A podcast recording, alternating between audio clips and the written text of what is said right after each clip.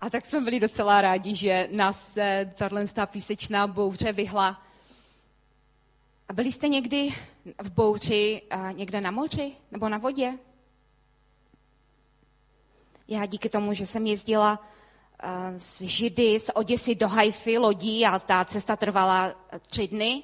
Vyjížděli jsme z, z Černého moře, projížděli jsme přes Turecko až do um, Středozemního moře a v Haifě jsme skončili. Tak jednou si vzpomínám, že nás chytla taková bouřka, že v té chvíli jsem pochopila, co je to trpět mořskou nemocí. A to byly skutečně několika metrové vlny.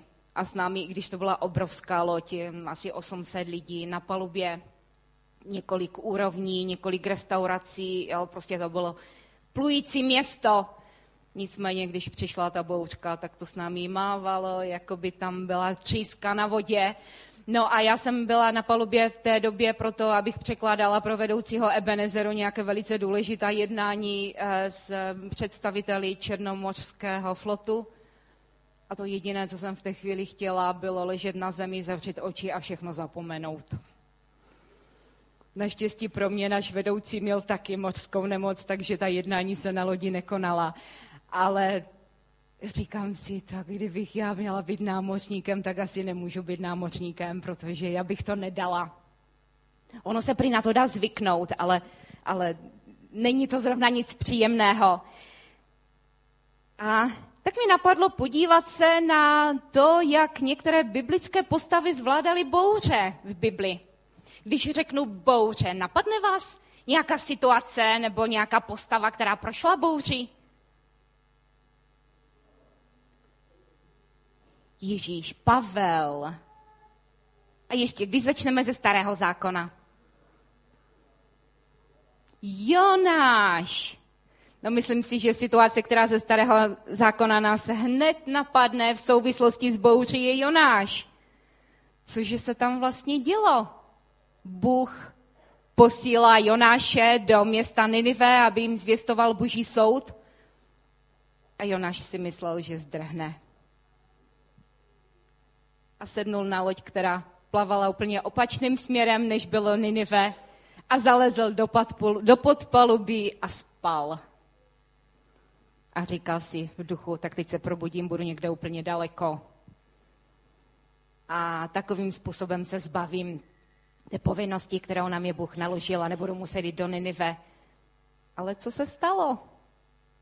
Bůh poslal na tu loď tak obrovskou bouři, že všichni ti chudáci námořníci, kteří neměli ani tušení o tom, co se vlastně děje, eh, dělali všechno možné i nemožné pro to, aby si zachránili život.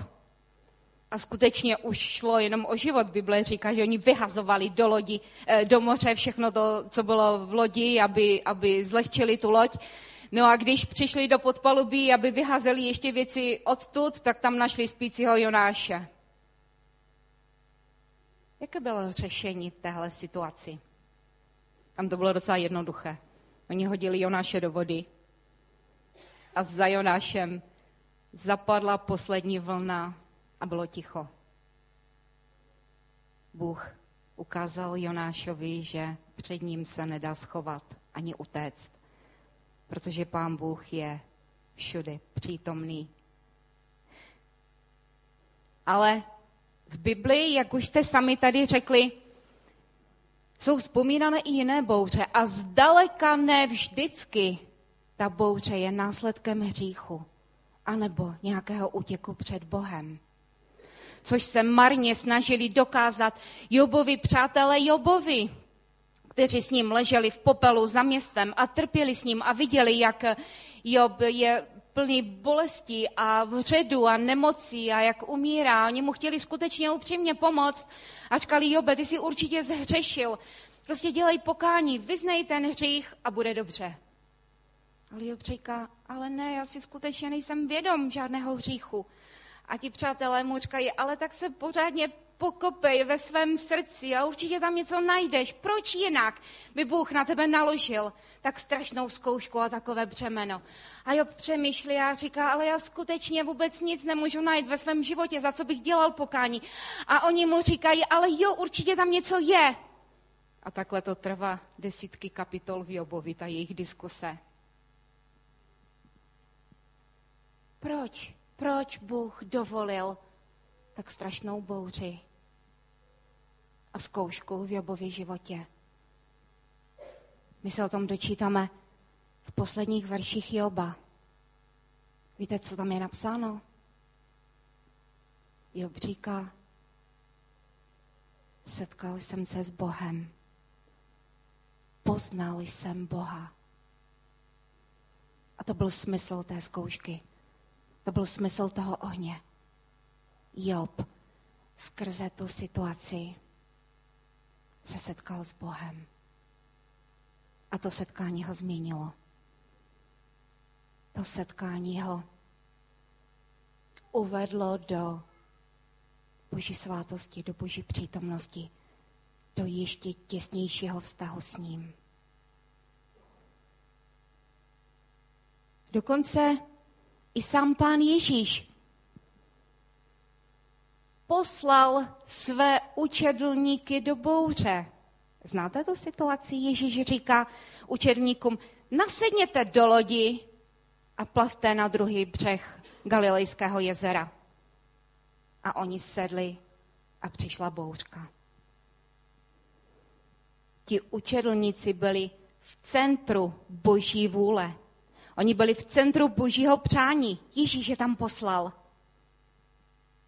A najednou přišla tak obrovská bouřka, že, že jim šlo o život.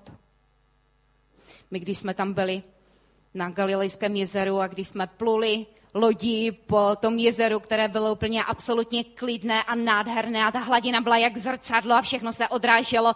Ono se je docela, docela těžko představit, že tam může být velká bouře, ale náš průvodce nám říká, jo, věřte tomu, je to tak. A tehdy skutečně neradno být eh, na tom jezeře, protože ta loď je takřka neovladatelná, ono to skutečně mává doprava a doleva. A pro mě je to velice povzbuzující příběh, protože já jsem si uvědomila, jak často člověk přijme boží poslání, boží vůli a ví, že ho pán Bůh někam posílá.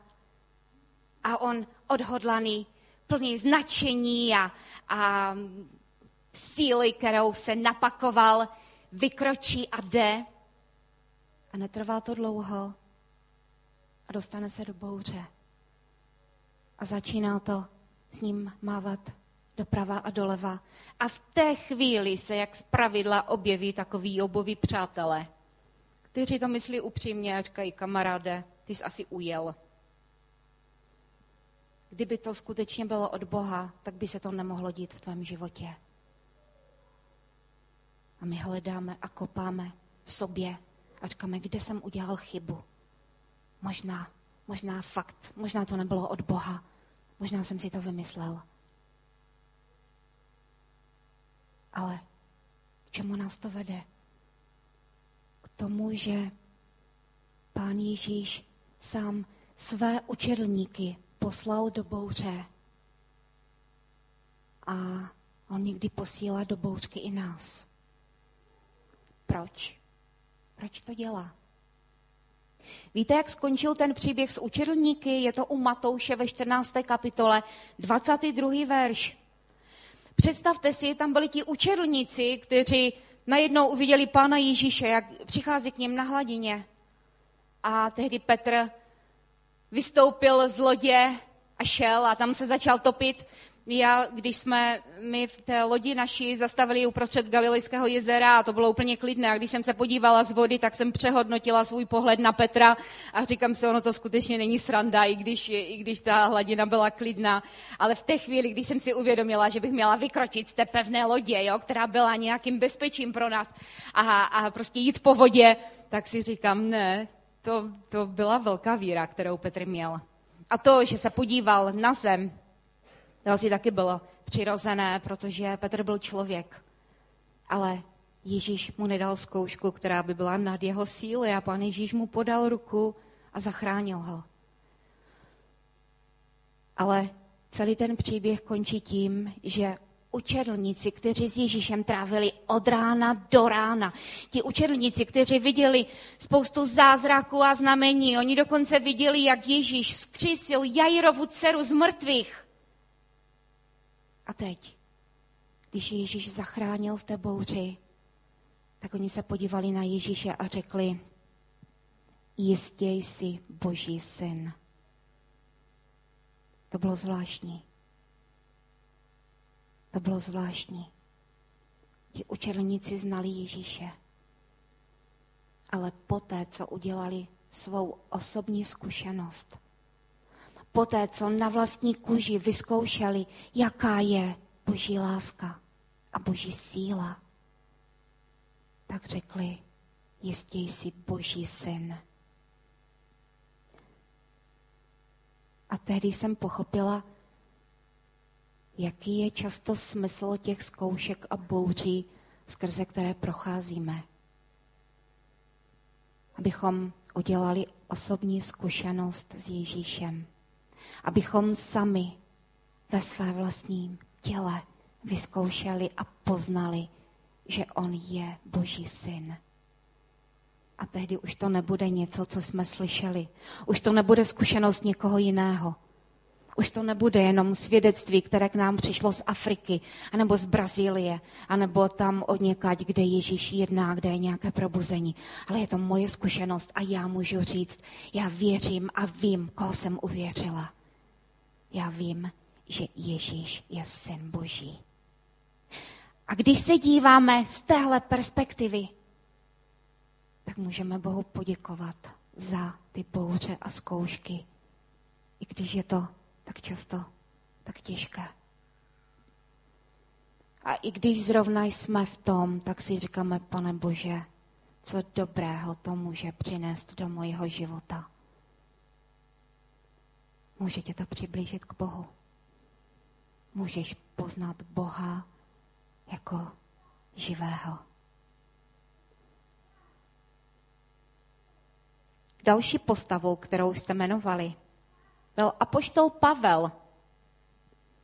A já, když jsem se takhle zamýšlela nad jeho životem, tak jsem si uvědomila, že apoštol Pavel ve svém životě prožil i, i ty skutečně reálné bouře na moři, ale plno bouří bylo i v jeho životě. Plno zkoušek a pouští bylo v jeho životě. A když jsem nedávno četla tu kapitolu, jak se apoštol Pavel vydal do Jeruzaléma a přišel k němu prorok. Vzal jeho opasek, svázal si ruce a nohy a řekl, muž, kterému patří tento opasek, bude v Jeruzalémě svázan a židé ho vydají Římanům. A víte, co Pavel na to řekl? Když ho, když ho jeho blízci začali přemlouvat a říkali, prosím tě, nechoď tam, ty tam zemřeš, nechoď, prosím, zůstaň tady s námi, my tě potřebujeme. Pavel řekl, bratři, já jsem kvůli Ježíši připraven nejenom se nechat svázat, ale i zemřít. A já jsem rozmýšlela nad tím, odkud měl Pavel tu sílu vědět, že umírá a směle jít té smrti vstříc. Odkud bral tu sílu byl to nějak mimořádně chrabrý člověk, kterého si Bůh vybral jako svého učedlníka. A nebo ten zdroj jeho síly byl někde jinde. A pak mi pán Bůh ukázal mnoho dalších lidí, o kterých třeba v Bibli už ani nečteme, ale byl to mistr Jan Hus, který věděl, že jede do kostnice a že ho tam nečeká nic jiného než smrt. Ale on říká, ne, já tam pojedu. Já tam pojedu, protože pravda musí být zvěstována. A stejně i ti první křesťané, kteří byli v době pronásledování Nerona, ukřižování a upalování a házení lvům. A jak když jsem četla příběhy o tom, co se tam dělo, tak mi až mráz šel po zádech, protože ti lidé přišli do areny, kde byli dravy lvy a začali zpívat chvály Bohu. Oni klekli na kolena a začali zpívat Bohu. Toto je napsané i o Štěpánovi. V době, kdy na něho házeli kameny, on klečel a díval se na nebe a viděl nebesa otevřená. Kde bral takovou sílu? Obyčejný člověk. Obyčejní lidé, kteří měli v sobě strachy a bázně a byli stejně slabí jako my.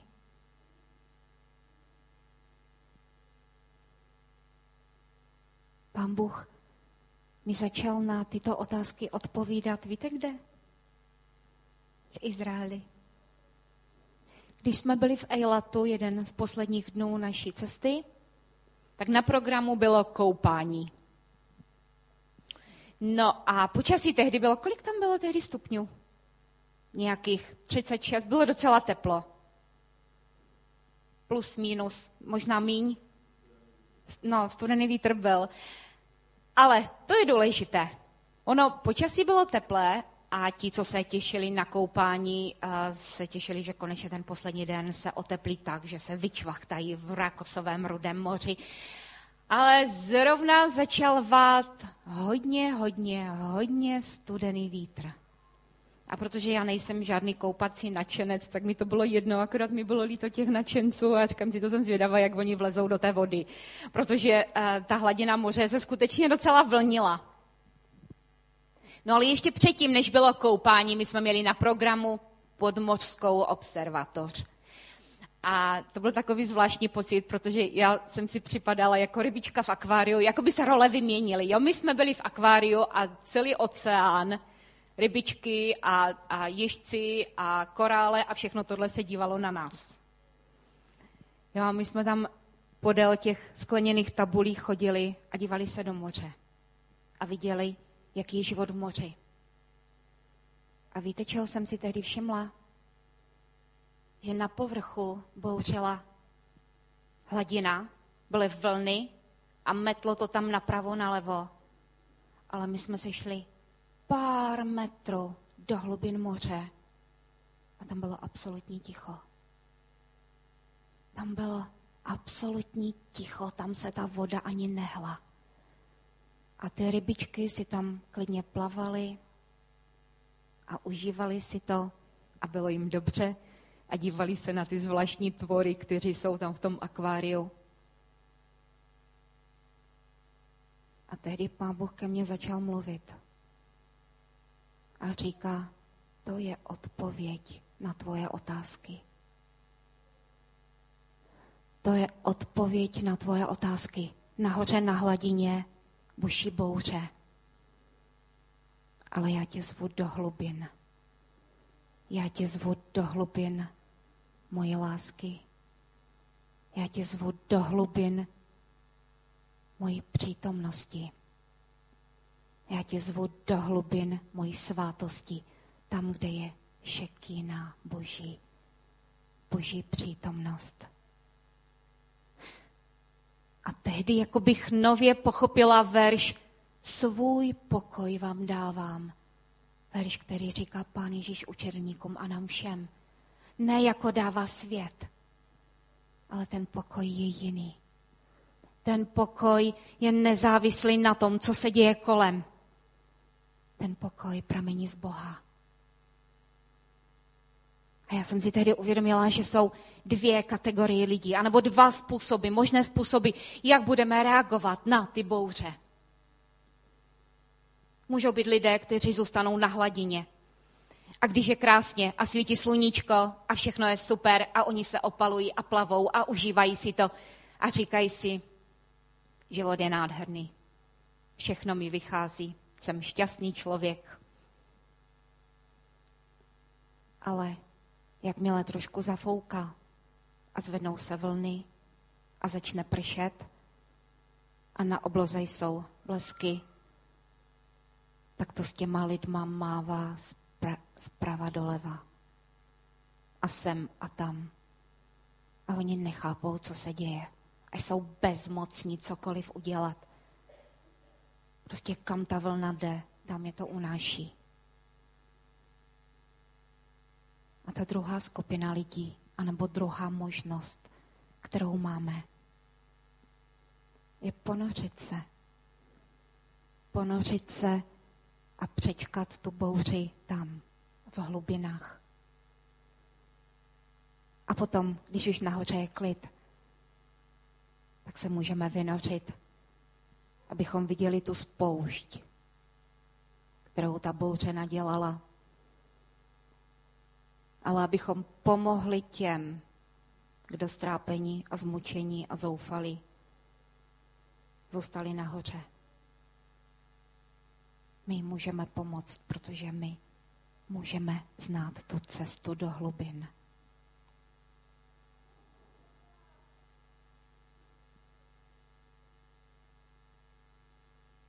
A poštol Pavel, to byl vzdělaný člověk.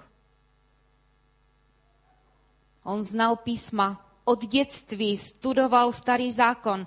Na několika v místech Bible je napsáno, že byl farizeus farizeu. Znal jazyky. On dokonce znal i o křesťanech, on znal i o Ježíši. On musel znát, protože on pronásledoval křesťany, on musel vidět, koho pronásleduje a proč. On věděl o Ježíši a přesto byl proti němu.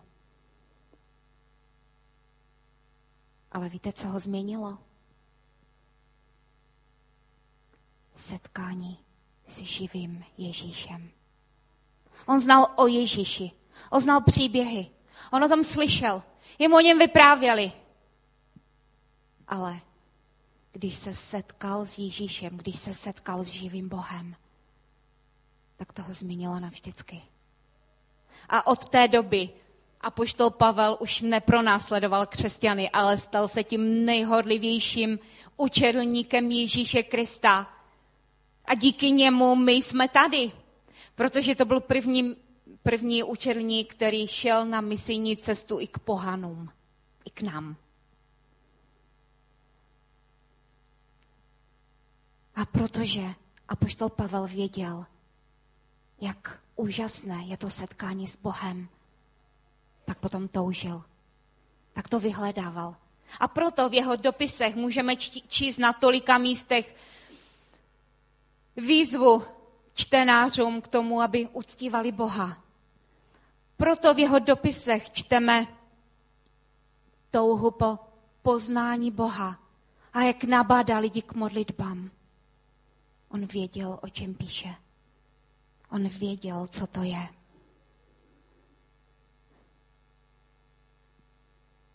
A skutečnost je taková, že my jako křesťané nikde nemáme zaslíbeno, že budeme žít bezproblémový život. Ne. Ale to, co máme zaslíbeno, je Ježíšovo slovo, že já budu vždycky s tebou. Já tě neopustím. Já ti pomůžu přečkat tu bouři. Já tě vezmu do své náruče. Já si vzpomínám na svědectví mojí kamarádky, která byla doktorka, dětská doktorka a čekala svoje první miminko.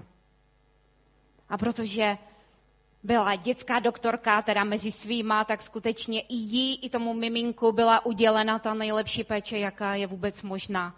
A ona byla ještě hodně oblíbená, tak ji všichni pozbuzovali, utěšovali, říkali, všechno je v pořádku. A tři dny před porodem se miminku zastavilo srdce. Srdeční vada, žádná chyba. Nikde nedošlo k žádnému selhání, zastavilo se srdce. Ta moje kamarádka šla na porodní sál a věděla, že to, co z ní vyjde, už není život, není její očekávané, vytoužené miminko, ale je mrtvý kus něčeho, co je třeba pochovat. A myslím si, že je úplně přirozené, že se z toho složila a v první chvíli se docela uzavřela v sobě. A já, když jsem s ní tehdy byla, zrovna jsem nějak přijela, měla jsem možnost ní strávit několik pár dnů, tak já jsem já jsem byla úplně hotová, jsem nevěděla, jakým způsobem vůbec mám potěšit takového člověka. Jak můžeš potěšit člověka, který ztratil své miminko? Který jsem pochopila, že to, co já můžu udělat, je být s ní, držet ji za ruku a modlit se. Ale asi po roce, když jsem znova přijela na návštěvu k ní a ona říkala, že protože samozřejmě se nekonala žádná mateřská, ona po nějaké době nemocenské nastoupila zpátky do nemocnice a zase byla mezi samými dětmi, což byla už sama o sobě docela náročná situace. A její kolegyně jako by se uzavřely před ní. Oni nevěděli, jak, jak s ním mají jednat, jak s ním mluvit. Oni všichni věděli, že to je věřící člověk, ona jim svědčila. Ale tak nějak se jí docela stranili. A po roce, když jsem přijela k ní, tak mi říká, víš co, trvalo to asi tři čtvrtě roku. A po tři čtvrtě roku za mnou přišli všichni kolegové v práci a říkali, teď už víme, co to znamená, když říkáš, že patříš Ježíši. My jsme tě pozorovali, my jsme se dívali, jak to zvládáš. A my jsme pochopili, že v tobě musí být něco moc silného že to není z člověka. My jsme pochopili, že nějaká obrovská síla je drží a vede.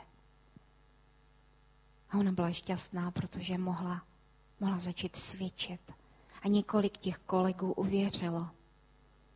A začali chodit do zhromáždění. Dneska ta doktorka má dvě krásné zdravé děti. A má krásné manželství a je šťastná. Bůh dovolil tu bouři v jejím životě, ale on ji nenechal samotnou. On jí dal sílu projít skrze to. No a teď se naskytá úplně přirozená otázka, jak se tam dostat? Jak se dostat do těch hlubin? Ono se to krásně řekne, ale když začne tebou mávat napravo a nalevo a ty nevíš, co se děje a jak to zvládat. A přirozeně se objeví strach a panika.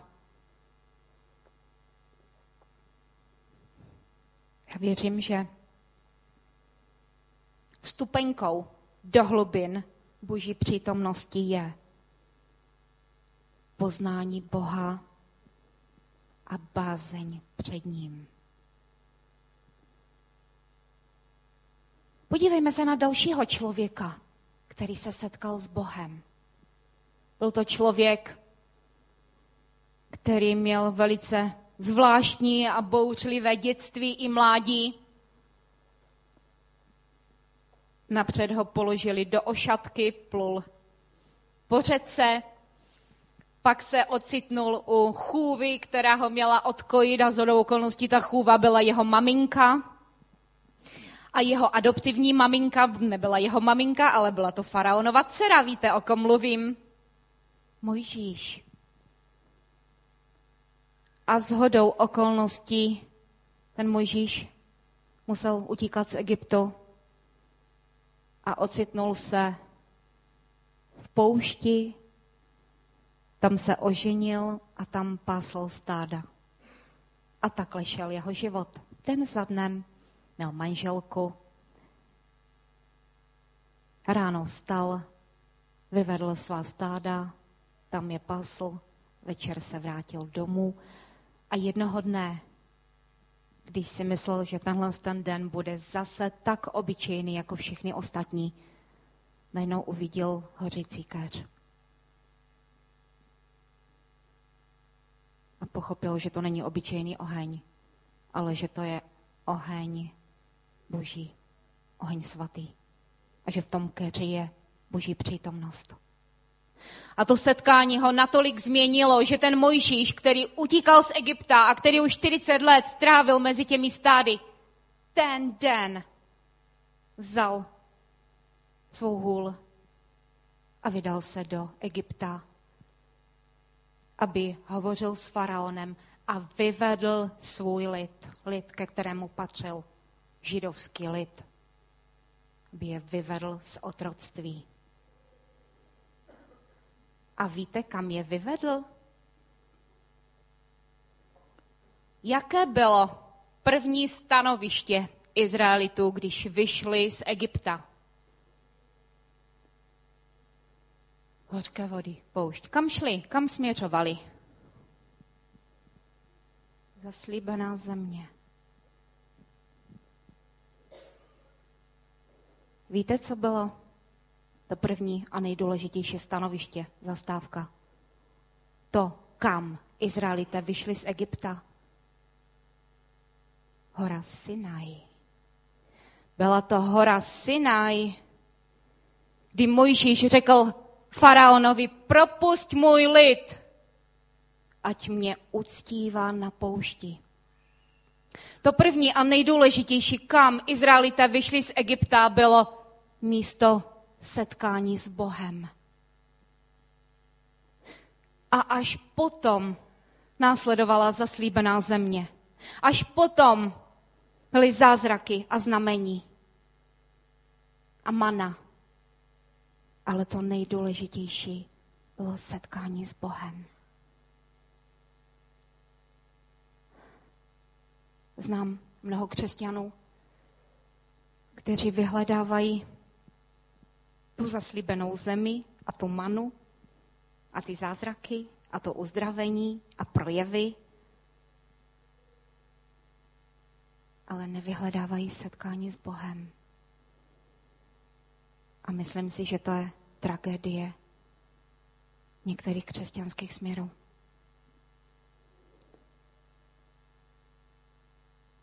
A bojím se, že to jsou právě ty směry a ti lidé, o kterých pán Ježíš v Bibli mluví, jak přijde na poslední soud a setká se s nimi a řekne jim, neznám vás. Neznám vás. A oni řeknou, ale pane, což pak jsme v tvém jménu nevyháněli démony a v tvém jménu neuzdravovali a v tvém jménu nečinili zázraky. Ježíš řekne, neznám vás. Ti lidé neprožili setkání s Bohem. Nebyli na Sinaji.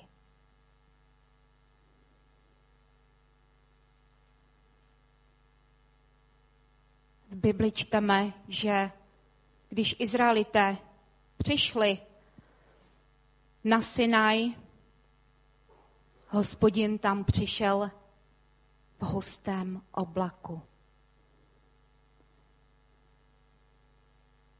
A zvláštní bylo to, že ti židé, kteří vyšli z Egypta, oni už v Egyptě viděli spoustu zázraků. Oni viděli, jak Bůh jedna v zemi egyptské, ale ta oblast, kde oni žili, te se všechny ty rány vyhly. Ti židé viděli, jak se před nima rozestoupilo moře. A oni byli tak nadšení, že dokonce ženy je napsáno vzali tamburíny, když byli na druhém břehu moře a začali tančit na chválu Boha. A na druhý den, když eh, zjistili, že mají hlad, tak zapomněli na to nadšení a začali reptat a chtěli se vrátit do Egypta. A začali na Mojžíše, ty jsi nás vyvedl. Co dělal Mojžíš? Moží se modlil a prosil Boha a Bůh jim dal manu. Nebeskou manu Bůh jim dal jíst. A oni byli nadšení a líbilo se jim to. A najedli se a pak zjistili, že mají žízeň. A co dělali? Chtěli se vrátit do Egypta. A zase na Mojžíše. Mojžíš byl jediný, kdo nereptal. Proč? Protože Mojžíš se setkal s Bohem a věděl, o čem to je. A on toužil celý svůj národ přivést do boží přítomnosti. A tehdy, když tam u toho syna je, sešel ten hustý oblak a hospodin začal promlouvat klidu. Je to ve druhé knize Mojžíšově v knize Exodus, 20. kapitola, čtu od 18. po 21. verš. Všechen lid pozoroval hřmění a blízkání, zvuk polnice a kouřící se horu. Lid to pozoroval, chvěl se a zůstal stát opodal. Řekli Mojžíšovi, mluv s námi ty a budeme poslouchat. Bůh, ať s námi nemluví, abychom nezemřeli. Mojžíš lidu odpověděl, nebojte se.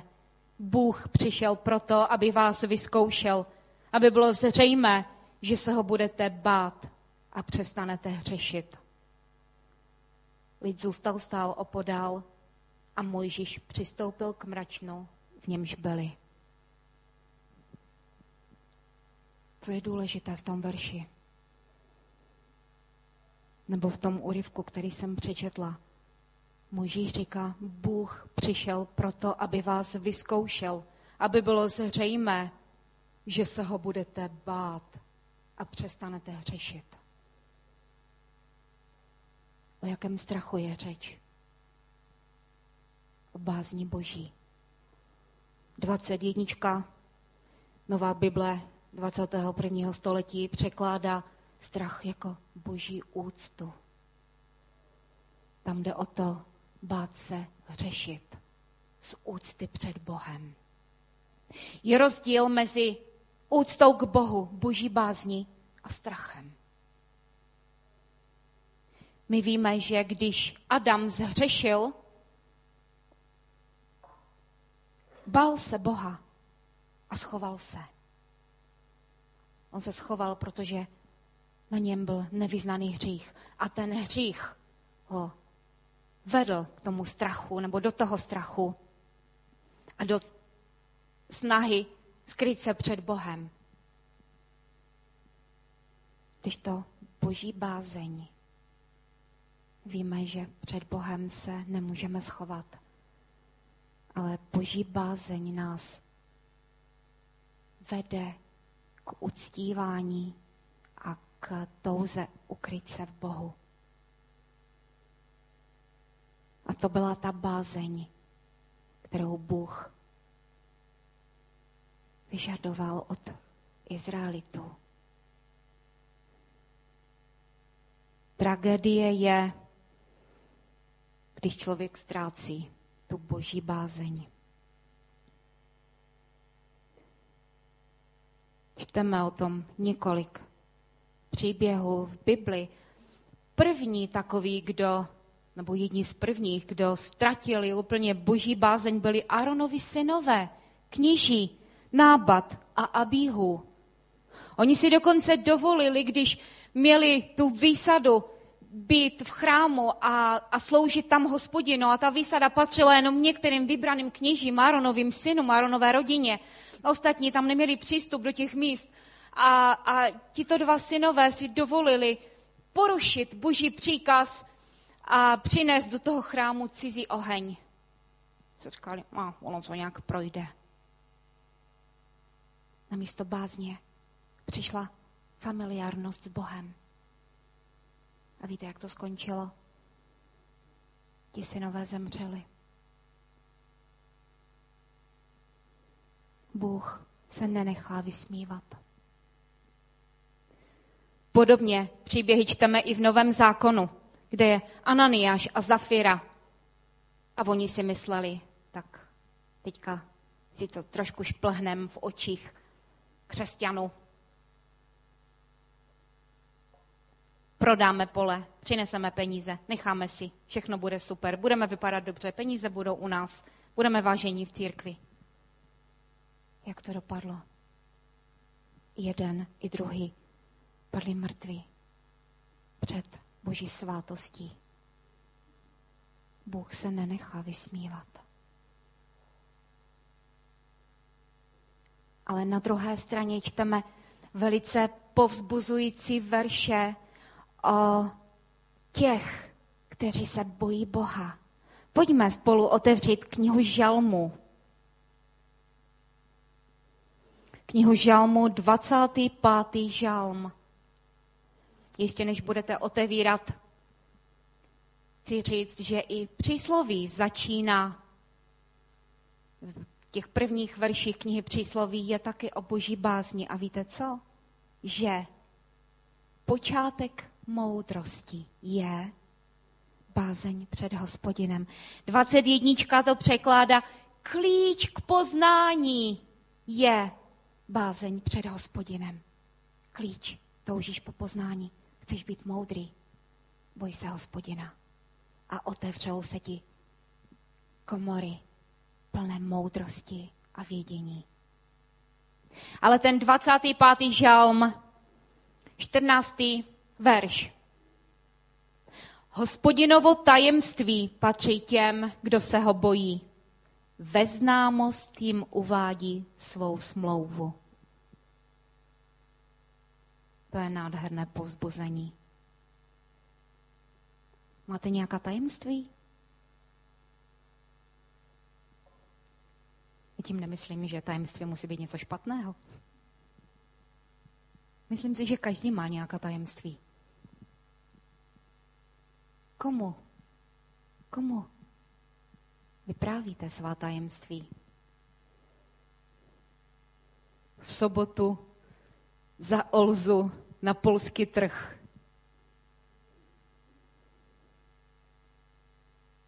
Já mám tajemství, která ví jenom Denis. Můj nejbližší přítel a muž. A tady je nádherné povzbuzení, že hospodin, který má taky svoje tajemství a taky si je nechce nechat jenom pro sebe. On se chce dělit. S kým se chce dělit se svým tajemstvím? S nejbližšími. S těmi, kteří ho ctí. S těmi, kteří ho milují. Hospodin touží odkrývat své srdce a mluvit nám své plány. Hospodinova tajemství patří těm, kdo se ho bojí. Ve známost jim uvádí svou smlouvu.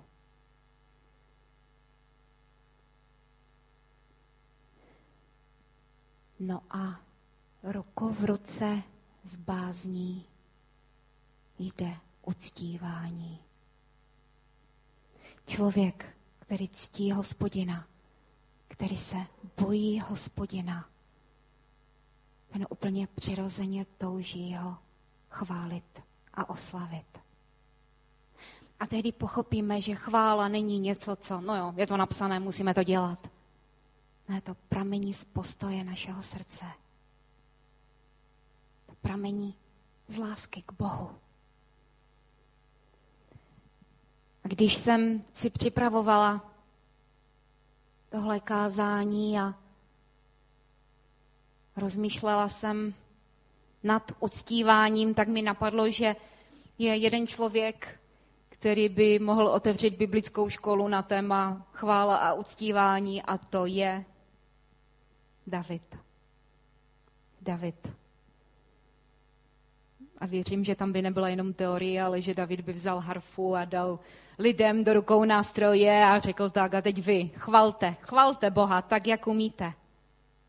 Na chvalách je úžasné to, že tam nejde o profesionalitu, i když je krásné, když muzikanti umí to, co dělají.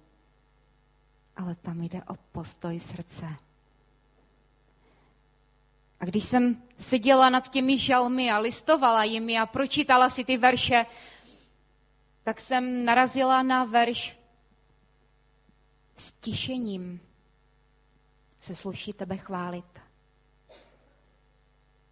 A vzpomněla jsem si na píseň, myslím, že to byla Jiřina Markovová, kdo ji napsala, když si nejsem jistá.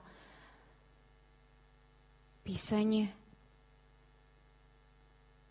kde slova jsou Toužím tě teď chválit stišením. Vždyť přání má, všechna znáš. A slova, žádná slova nestačí, jsi jen ty a tvoje moc, ty a tvoje láska, ty a tvoje přítomnost. A já uctívám tebe, uctívám. Já jsem si uvědomila, že často ani nedokážeme a neumíme vyrazit to, co chceme Bohu říct. A můžeme přijít před Boha a lehnout před ním a chválit ho v mlčení.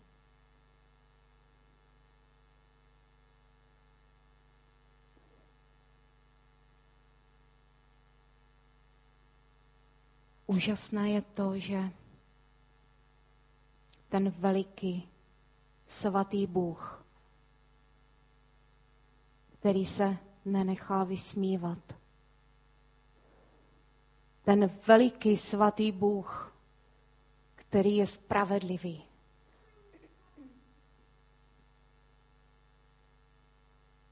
On je dneska tady a miluje tě. Jeremiáš v pláči, Jeremiášově. Když chodil nad troskami jeruzalemských stěn a celého Jeruzaléma, a vůbec to nebyla příjemná doba. Byla to doba, kdy lidé, kteří zůstali v Jeruzalémě, byli úplně zmučení a zdeptáni i fyzicky, i psychicky a neviděli žádnou budoucnost. Všichni ti silnější a mladší a lepší byli v Babyloně, kam je odvedli do zajetí, do otroctví a v Jeruzalémě zůstala hrstka lidí, aby, aby to město úplně nespustlo. Mezi nimi byl Jeruz- Jeremiáš. A když seděl na těch troskách jeruzalemských, tehdy říká, hospodinovo milosrdenství již nepomíjí. Jeho slitování již nekončí. Obnovuje se každého rána. Tvá věrnost je neskonalá. Můj podíl je hospodin, praví má duše, proto na něj čekám. Dobrý je hospodin k těm, kdo v něho naději složí, k duši, jež se na jeho vůli dotazuje. Dobrý je hospodin k těm, kdo v něho naději složí. Ta slova platí i dneska.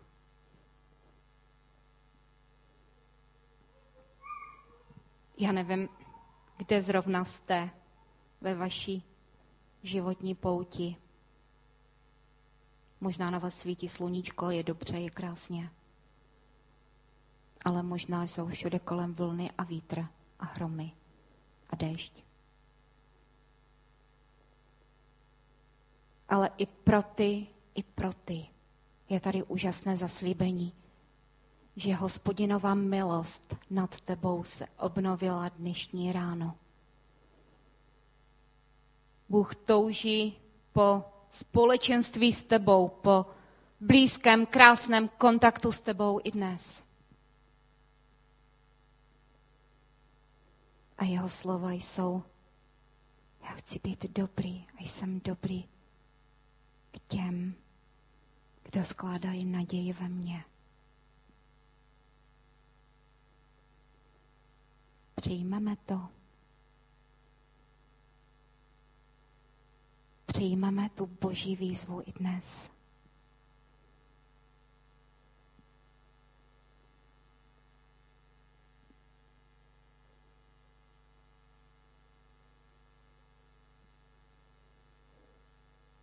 Svatý, veliký Bože,